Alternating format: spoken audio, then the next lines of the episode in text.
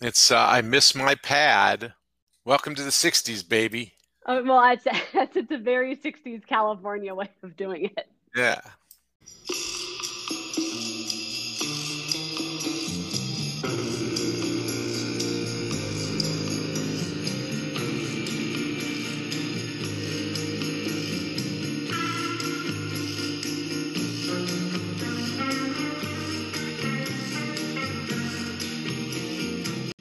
Welcome to Pod Sounds, the podcast that breaks down the Beach Boys' seminal album, Pet Sounds. I'm Cecilia. And I'm Gil. Welcome back. Welcome back indeed. I am so excited to be talking about the song that we're talking about today. It's one of my favorites on the entire album, and it's a great song among the songs that I know in general. So I'm really pumped for this. Okay, good, because I'll be honest, I've got hesitations, and so I'm looking to you to win me over on this track. That's Not Me. Great. No pressure at all.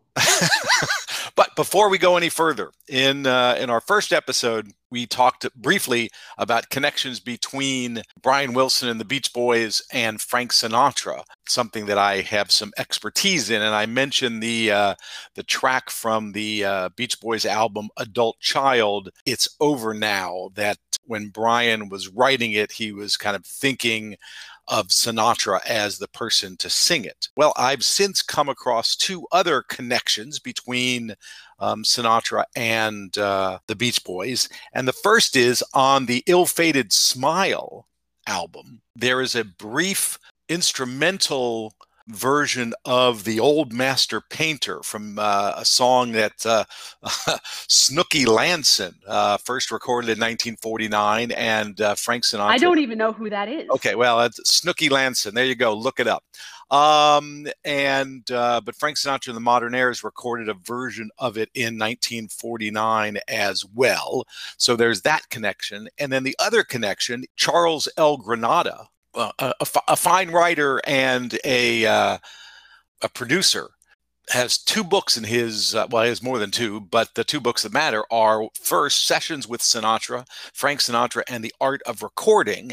And then in 2016, he put out a book on the recording of Pet Sounds called Wouldn't It Be Nice? So there you go. So you've got people writing about Sinatra and the Beach Boys, and specifically in the studio, and specifically Pet Sounds and the Old Master Painter. So there you go. There are a couple more connections. Obscure references that lead from one to the other.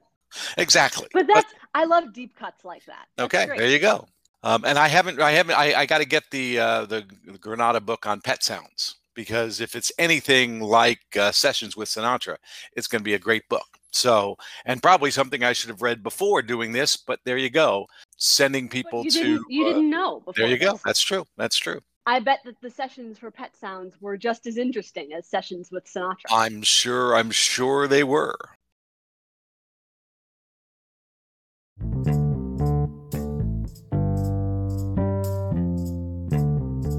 I still can't believe we're doing this. Okay. In a way.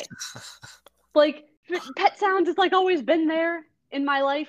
Right. And now here I am talking about it on a podcast. I never thought that would be the thing that constituted my entry into this medium. I will say I would agree with you. So and said, that makes two of us.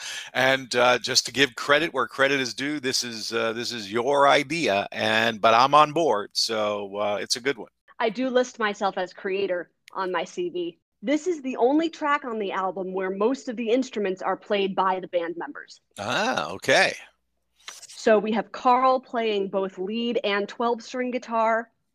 Brian plays bass and Hammond organ. Dennis probably does something with the drums. I don't entirely know. Those were the two that kind of stuck out to me. And it seems to me that whenever an instrument is really prominent, or like the part that Brian has written for it is really important, Brian plays the instrument himself. Mike sings lead on this one. This is his most prominent lead vocal yet on the album. And I mean, we're only on track 3. Brian sort of joins him on the B sections, because he got sort of A sections and B sections. And Brian is is more prominent on those, but it's mostly Mike. So shall we start the song? I had to prove that I could make it alone now, but that's not me. I wanted to show how independent I'd grown now, but that's not me. I could try to be big in the eyes of the world. What matters to me is what I could be to just one girl.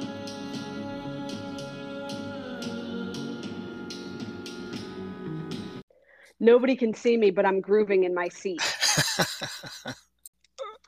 Okay, so what's the most obvious difference so far between this song and the two we've heard previously? Oh, if you're going to put me on the spot like this, I'm going home. I guess it's the lyric starts right away. Okay. See, you got to trust yourself. All right. An immediate vocal entry. There is no instrumental intro. All right. Yeah, you got it. You got to believe in yourself. Okay, thank you very much. And what does Mike say? He says, I have to prove that I could make it alone now. Making it alone being, you know, without the buffer of an intro. Ah, interesting. It's made very literal in the arrangement, without any support, without any backing. Listen to that organ. That is a great organ. I have an instrumental clip.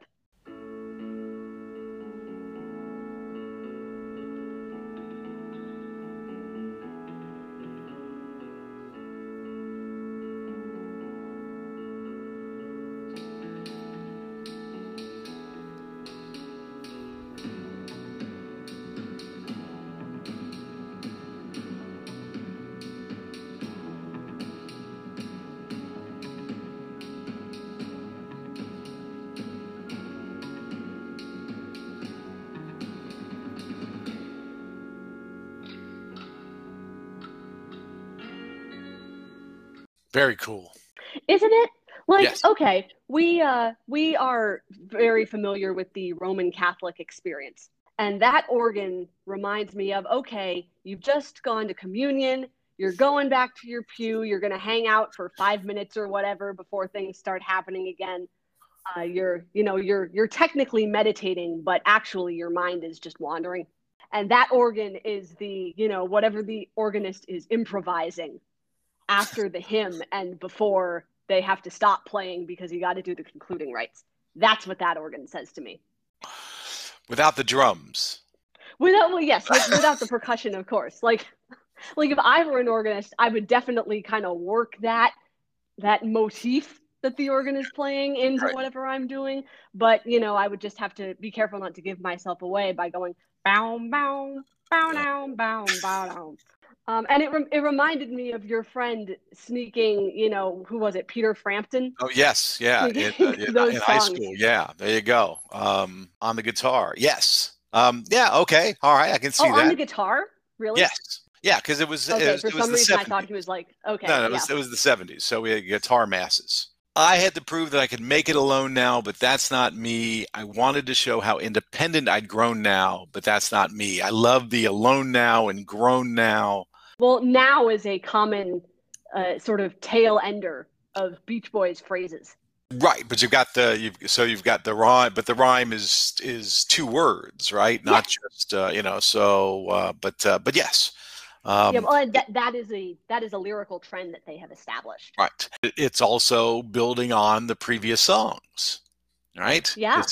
This is about growing. This is, you know, building on what we've seen earlier and developing it further. And the fact that it's a different voice doesn't really matter. But we're sort of in the next phase. Yes. Because prior to now, we've sort of been in this place of stasis, if you will. Wishing about what might happen, hoping for what could happen. And now here we are confronted with actual changes and not really sure how to handle them.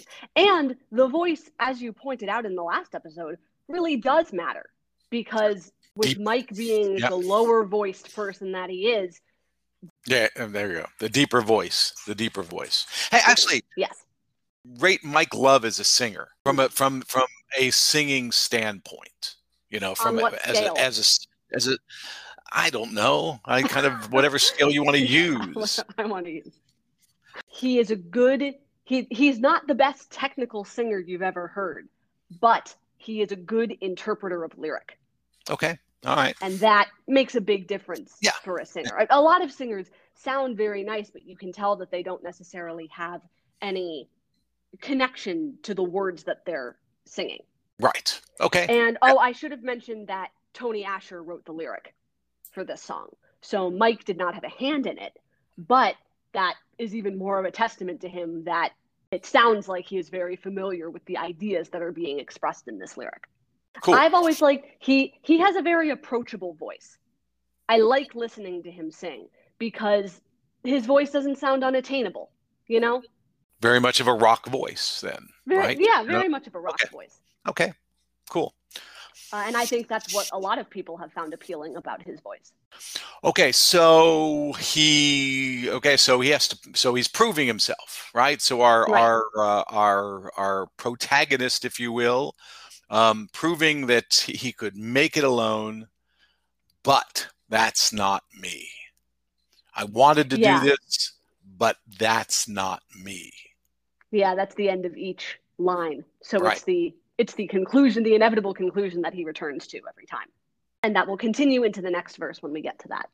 But then, okay, so then we have sort of the second half of this verse.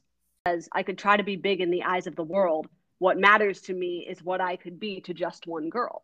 Like, you know, I could attempt to prove my independence to everyone, or I could make it more manageable, if you will, by attempting to prove it to the one person that I really care about. I think it's also a being torn between career success, if you will, and personal satisfaction, right? I could be big in the eyes of the world, right? You know, so I could be a huge star. I could be I could try to be big, as in famous. Yeah. Okay. As opposed to what matters to me is what I could be to just one girl. And is that just one girl, you know, the addressee of Wouldn't It Be Nice? Or have they broken up one too many times? Mm-hmm. When I heard big, I thought grown up. Oh, you know, I could try to be an adult. Yeah, no, that could be that too. And maybe that's the primary thing. I kind of did the career versus personal life split, which is legit too. Maybe that was the primary one. The great thing about lyrics is that they could mean something different to everybody, right? As long as but not although there can be many interpretations, not every interpretation is defensible. I tell my students that all the time. Okay, yeah, there can be multiple interpretations, but not every interpretation is right. Or even could be right. It's fair. So, because you have to go back to this, it has to be rooted in the text, whatever that text means. You know,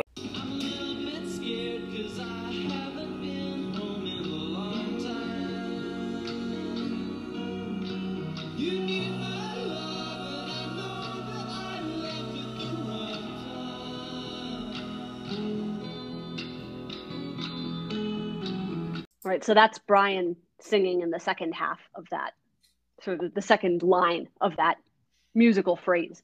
And it's because the melody goes up there. Right. I got it, guys. I'm a little bit scared because I haven't been home in a long time. That's how I feel. Right. Yeah, I'm sure this song resonates with you there in Deutschland, and so he's gone away, right? He's in fact, right? So he had to prove himself, and how independent he could be, and so he goes, but he's returned, and he's now there's the problem is that when he left to prove himself, right, and to show how independent he could be, right, how much he'd grown up, he obviously abandoned that one girl in the previous section, right? What matters to me is what I could be to just one girl. Well, you needed my love, and I know that I left at the wrong time. Which might also harken back to you still believe in me, at least with your reading of, you know, I know perfectly well I'm not where I should be, that being a physical place as opposed to a spiritual place. Yeah, right. So that makes all the more sense. Points for me. So we're connecting the dots, people. You're hearing this right before your very ears. That's right. In real time, as they say. Mm. So here, right, he's as much as he, you know, kind of, and maybe that's the issue here. I had to prove it, right? I wanted to show. And maybe I needed to show, but by my needing to do that, or my needs clearly interfered with your needs. And maybe there was a conflict of interest. Yeah, right. And that's hard, but maybe necessary, right? Or maybe unavoidable. Maybe that's the term I'm looking for. Mm-hmm. That I had to do this because I couldn't, you know, and we'll see as the song progresses. But I had to, but now I know that I left at the wrong time. Yeah, and it's something that you can only know in hindsight. Right. You know, at the time I left, it seemed like the right thing to do, or it seemed like the right choice. But now, retrospectively, maybe it wasn't the right choice. Maybe it was the wrong time. And this is the entrance of the other voices. So they're all doing those oohs in the background. Oh, right. Okay. So maybe there's also, you've got from a textual standpoint, you've got the pull of the other people who kind of your support system. Like, you know, my family is back there too, and they're calling me back. Right. Maybe. And we'll see those people in the next section as well. Yes, we will.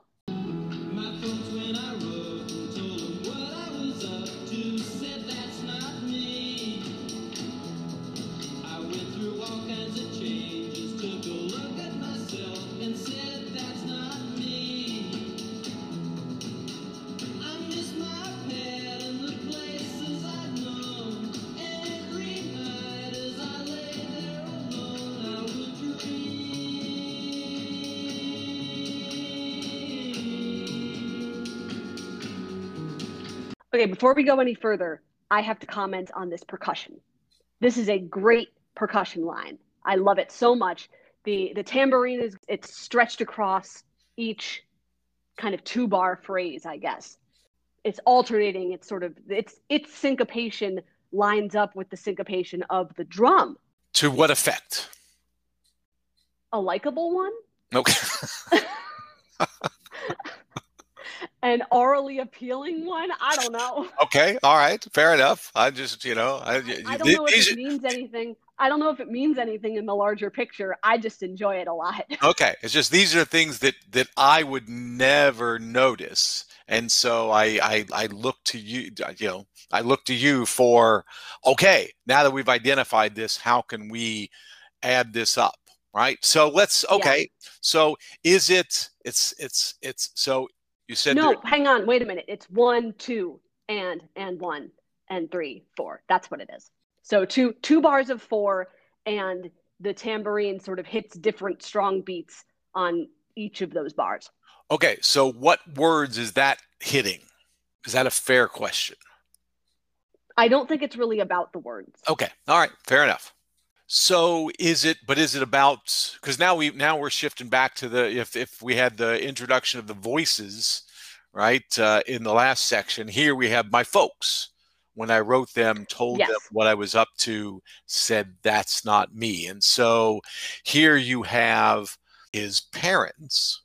And is this it's an intriguing line because you're not independent. You can't make it alone. Is it you're not capable of that, or is it's that's just not you? You're not that kind of person to make it alone. I don't know that it has to do with the independence per se. I think it has to do with specifically what I was up to. So for instance, if we take the definition of big that you mentioned being, you know, pursuing fame. You know, he's out on the road all the time, and he informs them of those activities. Maybe that's what they're saying. Well, that doesn't really seem to reflect who you are. Okay. I think it has more to do with the specific activities than with the general abstract notion of independence. Gotcha. I've always found this bad parenting.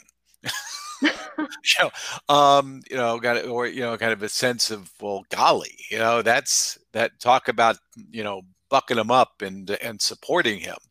A lot of what my generation and younger generations today are sort of exploring is, you know, there used to be this idea that maybe your family knew you even better than you did, or knew what was best for you. People I know, and kind of the general feeling amongst people my age and younger, is that you know yourself better than anyone else. And what you can try to get, and what hopefully you will get from the people that you love most and trust most and want to have in your inner circle, is that unconditional support. But they might not give it to you. And this is especially in regards to, you know, discovering your own identity in matters of gender presentation and sexual orientation. And not everyone's going to understand that, but you kind of hope that the people who have been around you the longest and have known you the longest will stick by you. Good point.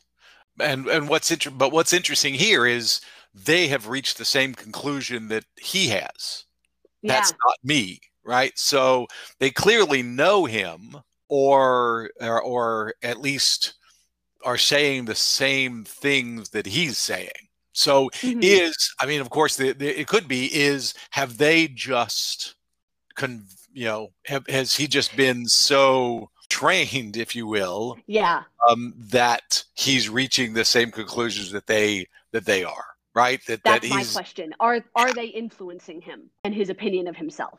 That's my big question. Right. I went through all kinds of changes, took a look at myself and said, that's not me. This is the biggest line for me. And this is the line, I talked earlier about some of those lines having bearing particular relevance to my situation currently. But that line, I went through all kinds of changes, is the one that stuck out to my 11-year-old ears. Think of every coming of age movie you've ever seen or novel you've ever read. It's linear. It's this person starts in one place, they go out and discover things about themselves, and they end up happier than they were at the beginning. But this song was my very first hint that maybe life doesn't work that way. Maybe you can go out and try something only to discover that it does not authentically represent you. You know, if you do find yourself in that position, what do you do then? It's a disorienting, confusing, sometimes sad experience, sometimes isolating. What's interesting here, though, is that there is a change. There's a difference here than earlier. Before, it was, right, I had to prove that I could make it alone now, but that's not me. Here, in both instances, my folks and I went through all kinds of changes, took a look at myself, and it's said, that's not me. Is it the truth? Or is that just that's what's being said, right? I mean, it's interesting that we've got this said here. My folks, when I wrote them, told that I was up to, said, that's not me. And then I said, that's not me. So is he just parroting them as opposed to kind of the clear statement, the direct statement, that's not me? By saying, well, the idea of said, you know, that's performative. He's performing something, or they're performing something, you know, this performing this decision. But does he really feel that way? Is that his genuine opinion? Yeah, but it's just striking me that there's something here, and the fact that his folks said it, and then he says it, because I went through all kinds of changes, took a look at myself. Now, is that taking a look at himself through the eyes of his folks? And I interpreted this as very physical. I went through all kinds of physical changes, took a look at myself in the mirror and said, that's not me. Oh, okay. Like, you know, I cut my hair and dyed it. Right. I, you know, got a tattoo or something. I've just grown up. Yeah. Right. I've matured. I've grown into a man. Right. And that's not me. But once again, it's not, and said, that's not me. Yeah. So, because of course, if he's looking in the mirror, that's him. And so it's this saying that still kind of haunts me.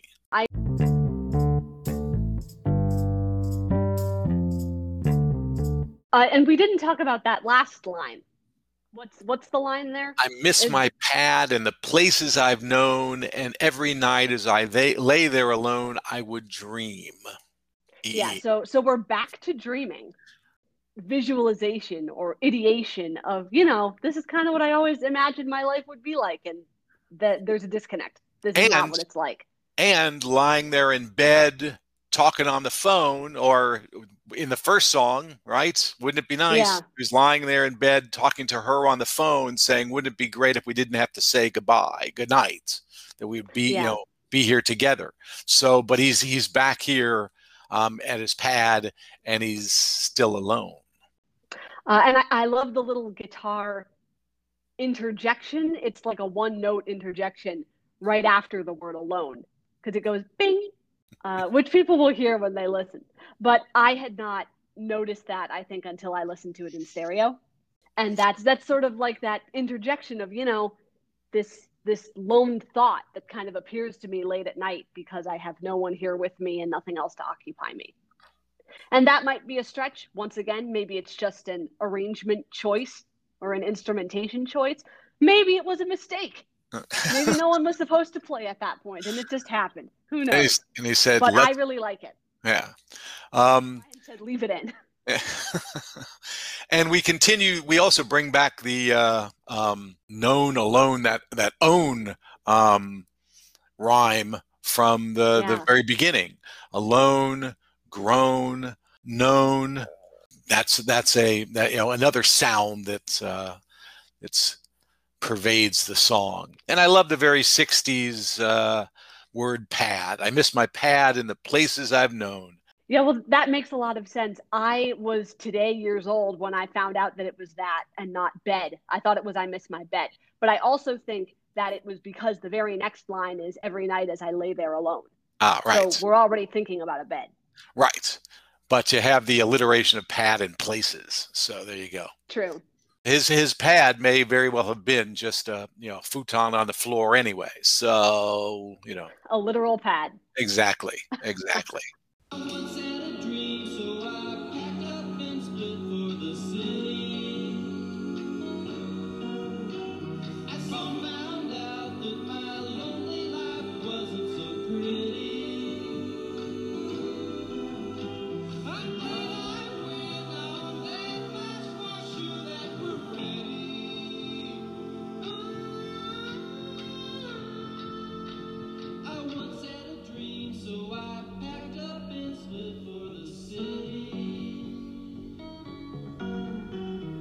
Okay, so then this next part. I once had a dream, so I packed up and split for the city. This to me seems it seems like it was an impulsive choice. You know, I had a dream, and I think also the word split implies a very quick decision. You know, I just packed a bag and left. But he did it because he had to prove that he could make it alone. Right? I mean, so... but yeah, you're right. It wasn't I'll do this in 3 months from now. And in the meantime, I'll, you know, prepare for the trip, etc. It could be, you know, I've been thinking about this and dreaming about this for who knows how long. I'll do it one day. I'll do it later, you know, kind of putting it off and putting it off and putting it off. And then one day he wakes up and realizes, how much longer am I going to wait? He's been thinking about it in the long term, but the choice he makes to act on it is very short term. Okay, I'm on board with that. And split, yeah, once again, another very very 60s word, but yes, it implies a suddenness. Yeah, an abrupt sort of about face. Right, and just as quickly as he set off, he soon found out that his lonely life wasn't so pretty. Which is a good, I mean, with a word like city, what else are you going to rhyme it with? Right. So I have a feeling that the word pretty came first in the composition of the next line. And then Tony Asher's like, okay, what can we say in this line to make it make sense? Or, I mean, is city, you know, kind of, once again, if the implication is I want to be big, then you got to go to the city, right? You can't hang out in a small town, right? Ask John Mellencamp. Right. Although he still lives in a small town. It's true, but he still cares about. He decided never to leave Indiana forever. Exactly, but it still matters what's happening in the city, and you got to go there if you want to be big, you have to go there, and once you're big, then you can go back to the home small town.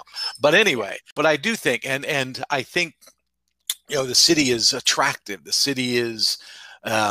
Glitters and all of that, the city is all, the bright lights and all of that stuff.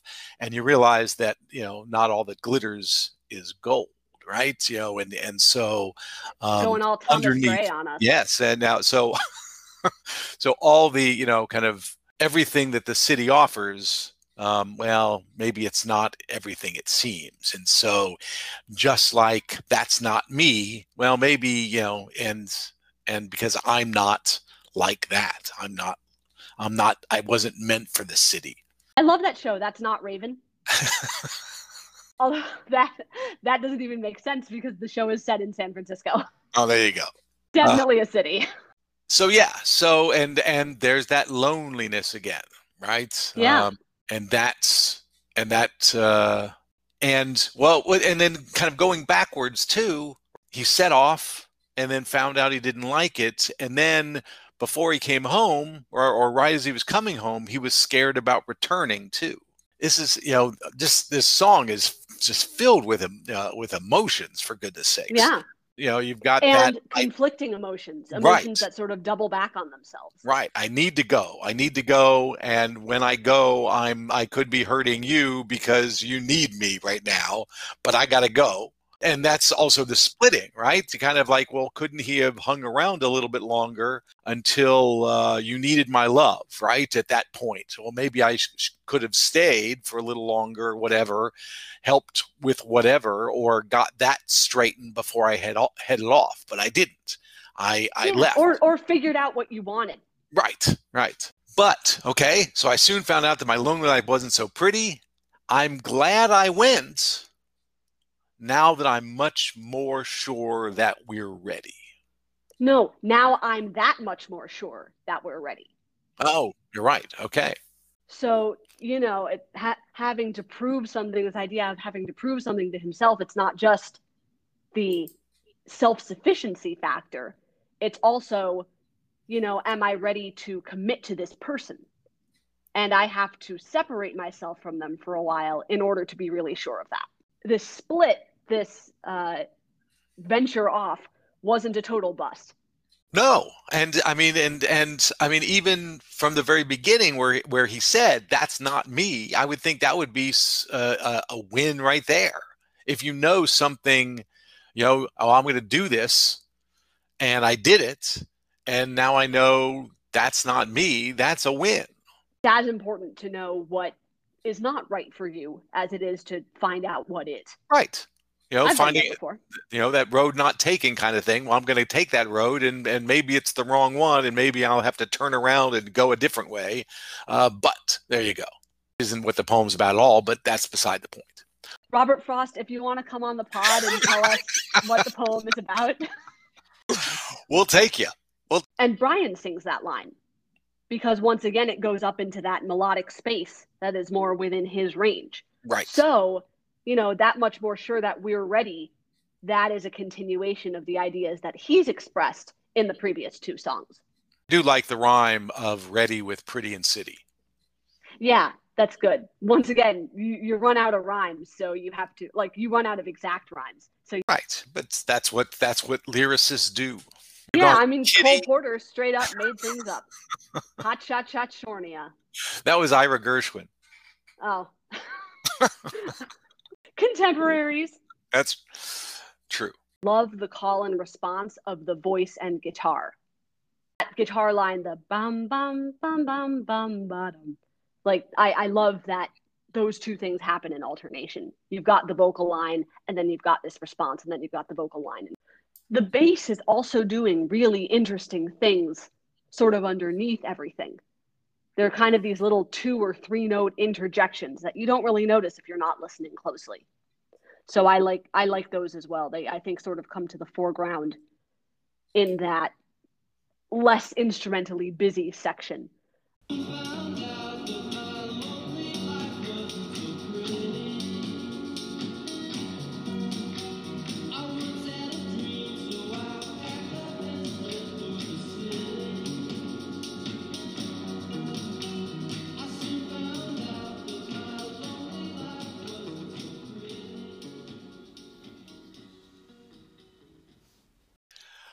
And this, right? And this is our, you know, this is our refrain, I guess.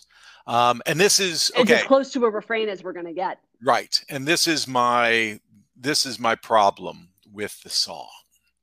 I keep wanting, and once again, I kind of put myself in the space of a capital, suit executive. Yeah. And say, this ain't a single. I'm not gonna. What are we gonna do with this song? Because I keep wanting. I at various points in the song, I want a real chorus, and I don't get it, and it's frustrating, and that's I appreciate that, you know, kind of, and because it's all jumbled, right? Because the emotions are jumbled, right? I wanted to prove myself. I wanted to see what I could do, and I'm realizing what I want to do, what I can't do, if you will, because it's not me. I'm sort of, you know, I'm struggling with this relationship, right? I abandoned you, because the question is she still available? Is she still ready? I mean, because remember, you needed my love and I left at the wrong time. Well, is she still there waiting for him? Maybe she's moved on. So well, heck with you, right? I needed you then. You weren't there. Don't expect me to be around when you come back. For as much as he's grown in a sense of knowing himself, etc., we don't necessarily have a conclusion, right? We don't have a nice, tidy, and now I'm back and you're with me and life's going to be good. And I think from a lyrical perspective, that makes total sense. That, you know, I went out and tried this thing, and the only thing that I really found out was that I'll be ready to commit to you if in fact I come back and you are still waiting for me. But now I'm here, and the only thing that I can be sure of is this repeating thought. This, you know, I once had a dream, so I packed up and split for the city, but I soon found out that my lonely life wasn't so pretty. And I don't know what happens next. I don't know what is available to me now, right, either from a resources perspective or from a person, romantic perspective. And so all I can be certain of is sort of the negatives, like what's not true as opposed to what is true. Right. But that lyrical nuance is not going to make any difference to a capital suit. And it's not even like, because I think usually it's, okay, what are the singles on this album? This one, because they're the catchiest. But you didn't have songs that couldn't be singles. Right. You know, in most albums. Right. Okay. Maybe it's kind of filler, or it's just, you know, the melody or the chorus isn't catchy enough, whatever, but it wasn't, well, but we don't, it doesn't hang together as a single. That I think that was rare. Sure. Leading up to this point. The Beach Boys always pushing boundaries. There you go.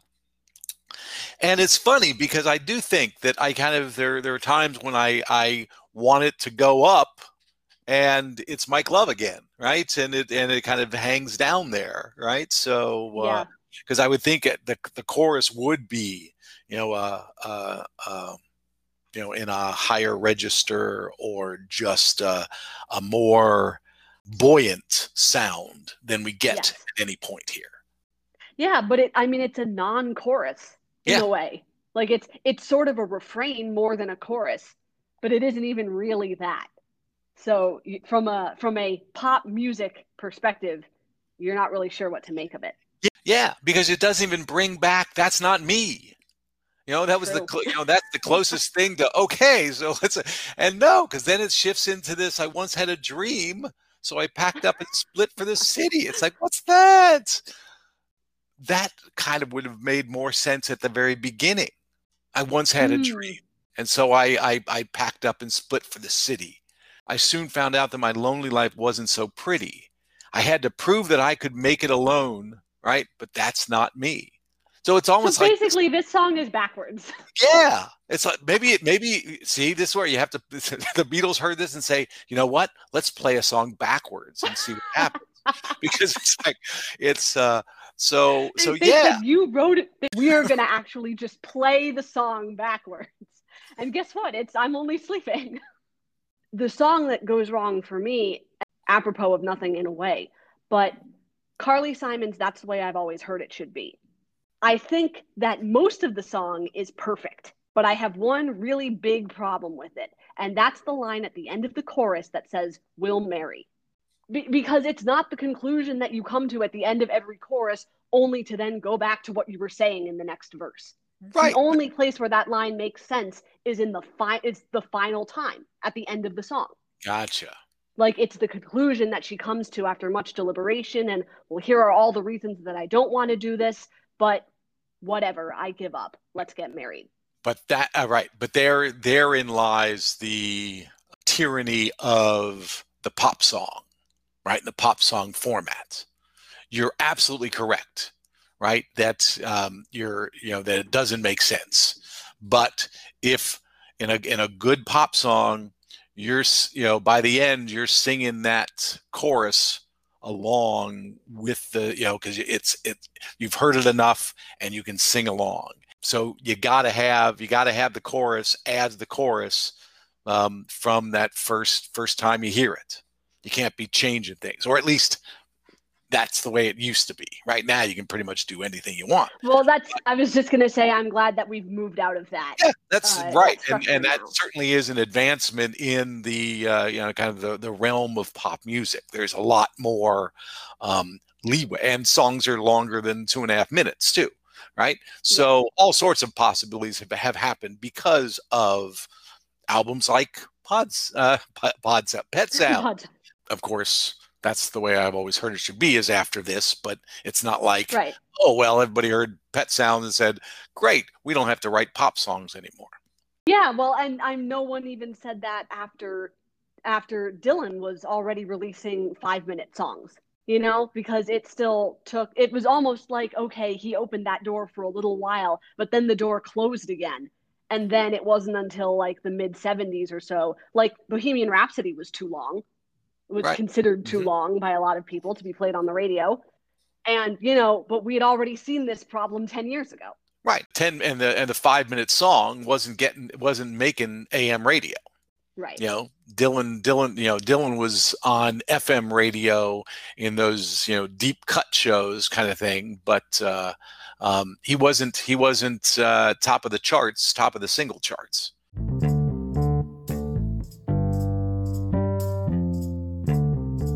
A weird song. It is. But I still love it, I think. And the lyric was just so different from any lyric I had heard up until that point in my life that I sort of developed an attachment to it. Yeah, I can see why. As a pop song, it just has always been frustrating to me. So because it's not. Yeah, so that's that. But maybe they wanted people to hear the song and go, "That's not a pop song." Maybe it was very meta. Okay, well, or it's Brian writing, but that's not me, right? I'm tired of these of the AM radio stuff. Yeah, yeah. I'm tired of these of what I've been writing and. I wanted, you know, I could try to make it big, right? In the eyes of the world, but not so much anymore. I don't want to do that. I want to do stuff for just one girl, and maybe that's an actual person, maybe that's his ideal audience, right? His ideal reader, that person in his head, whatever. Yeah, well, and I think that the next track that we talk about next week will elucidate some of that. All right. It will at least give us more of a perspective. It might not give us an answer, but it will give us a perspective from which to consider this confusing post-adolescent statement. All right. And, you know, post-adolescent confusion never sounded so good, in my opinion. I would agree with that Hammond organ and the percussion. With that Hammond organ. And that little junior organ ding of a guitar. And I do just have to share this comment from a Genius user. Quote, "This is one of the most catchy songs I have ever heard." And you know, Genius user, catchiest. I agree with you. Yeah, catchiest. Well, that's why I said quote, because they said most catchy. And again, they're trying to pay it a compliment. Don't dunk on them. Come on. Let people have their things. All right. That's where you would put the little seek in brackets. Right. Yes. I don't think it's even the catchiest, the most catchy song on the album. Well, fine. That's your opinion. Okay. I don't think so either. It's not. I mean, I love this song, but it isn't my favorite song. And when we get to my favorite song, you're gonna know it's my favorite. I'm sure we will. But it is a song that I have always had an affinity for, and that has always spoken to me in a way, directly, in a way that not all the songs on the album necessarily speak to me directly. Right. So I now imagine, right? So when did you say this song struck you the most? It was within the first few listens of the album. We would listen to it in the car sometimes, I know, right, like on road trips or things like that. Yeah. So, you know, I was 11, maybe 12 at the oldest. Because I guess I've always known this, but clearly when we're driving in the car and there's music, coming out of the speakers, you're listening and hearing things in a very, very different way. And this is from the beginning than I was. That's pretty cool. Yeah. Well, you're the Frankenstein and I'm the monster. What the environment in which, and the context in which I was exposed to music like this, obviously, like you weren't driving around you weren't riding around in a car when you were 11, listening to songs on CD. Right. True. And experiencing them in the same way. And also, I mean, you being the driver from a physical perspective, there's only so much you can be thinking about. Well, you know, what was that tambourine line? Good point. Because you're going to run a red light or crash into someone. That's true. But I am so glad that I had the privilege and had the space to think about these things, and also the education, because I've had more musical education than you've had. That's true, from a formal perspective. Right. So I was afforded the opportunity to think about these things in a way that you were not. Yeah, and even at 11, you had better musical education formally than I did, probably. But I got my start on the stage earlier than you did. That's true too. But because I can imagine, and I'm glad you didn't. But it's like, oh, Dad, could you replay that? Because I want to listen to that tambourine line again.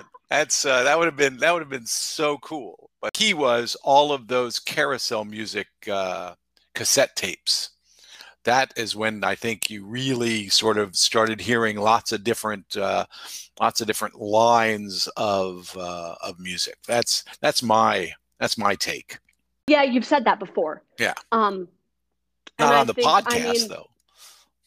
No, I mean in life, that is a sentiment that you have expressed several times. I think I even put it in a personal essay that I workshopped in college once. Oh, there you go. Good.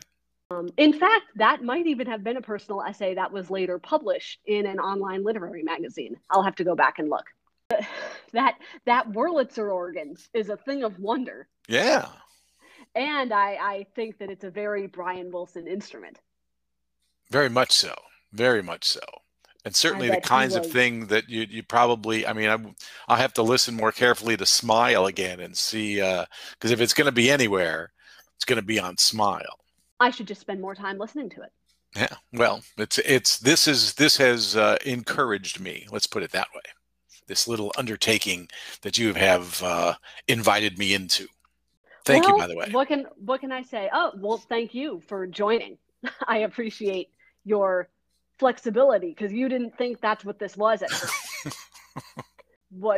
I thought I had made myself clear, and then I didn't, and you seemed to sort of jump on board with it, and I thought, great, like that didn't take any convincing. I thought that it might, depending on how much you had to do at the end of your semester and everything, I thought, I might have to sell this a little bit, but then it appeared that I didn't have to, and I thought, well, that's great. Which then turned out to be, next time we spoke, that you had misinterpreted the idea of the podcast. And I've mentioned it to other people, and they've said, oh, so are you going to do a different album with every episode?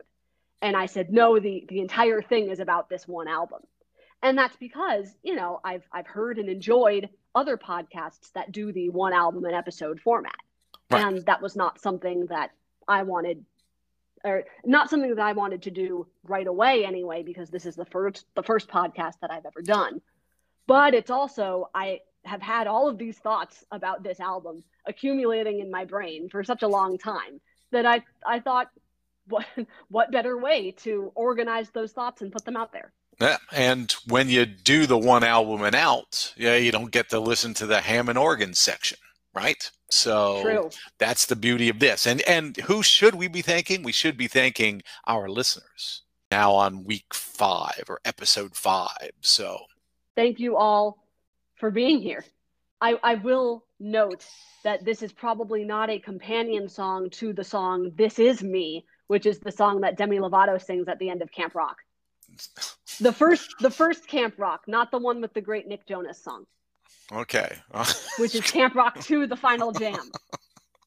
Okay. I say let's get out while we can before this devolves even more. This is our Camp Rock 2, The Final Jam podcast. Okay.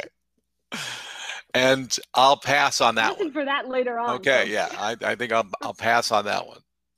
You'll just be here for the part where we talk about introducing me. Exactly. The great song. It is. Nick Jonas is... Oh. What would you say if I said Nick Jonas was the Brian Wilson of our generation? I would say you're crazy. He's in a family band. He is in a family band. That's about it. And he was actually one of the people interviewed in the Bee Gees movie that HBO just made. Oh, really? Because I think the idea was Singing with Brothers. Hey, let's get Nick Jonas. So. Well, then let's sign off so I can go watch that movie. There you go. All right. Thank you all. Until next time, this is Gil. And this is Cecilia. Thanks, everyone. Thanks so much for listening to Pod Sounds. We're glad you're here. Subscribe, rate, review, all that good stuff. You can find us on Insta at pod_sounds_podcast. You can find me at CMGiglio, and you can find Gil at CT Halfwit. I've been your co-host and producer, Cecilia Gelati. See you soon.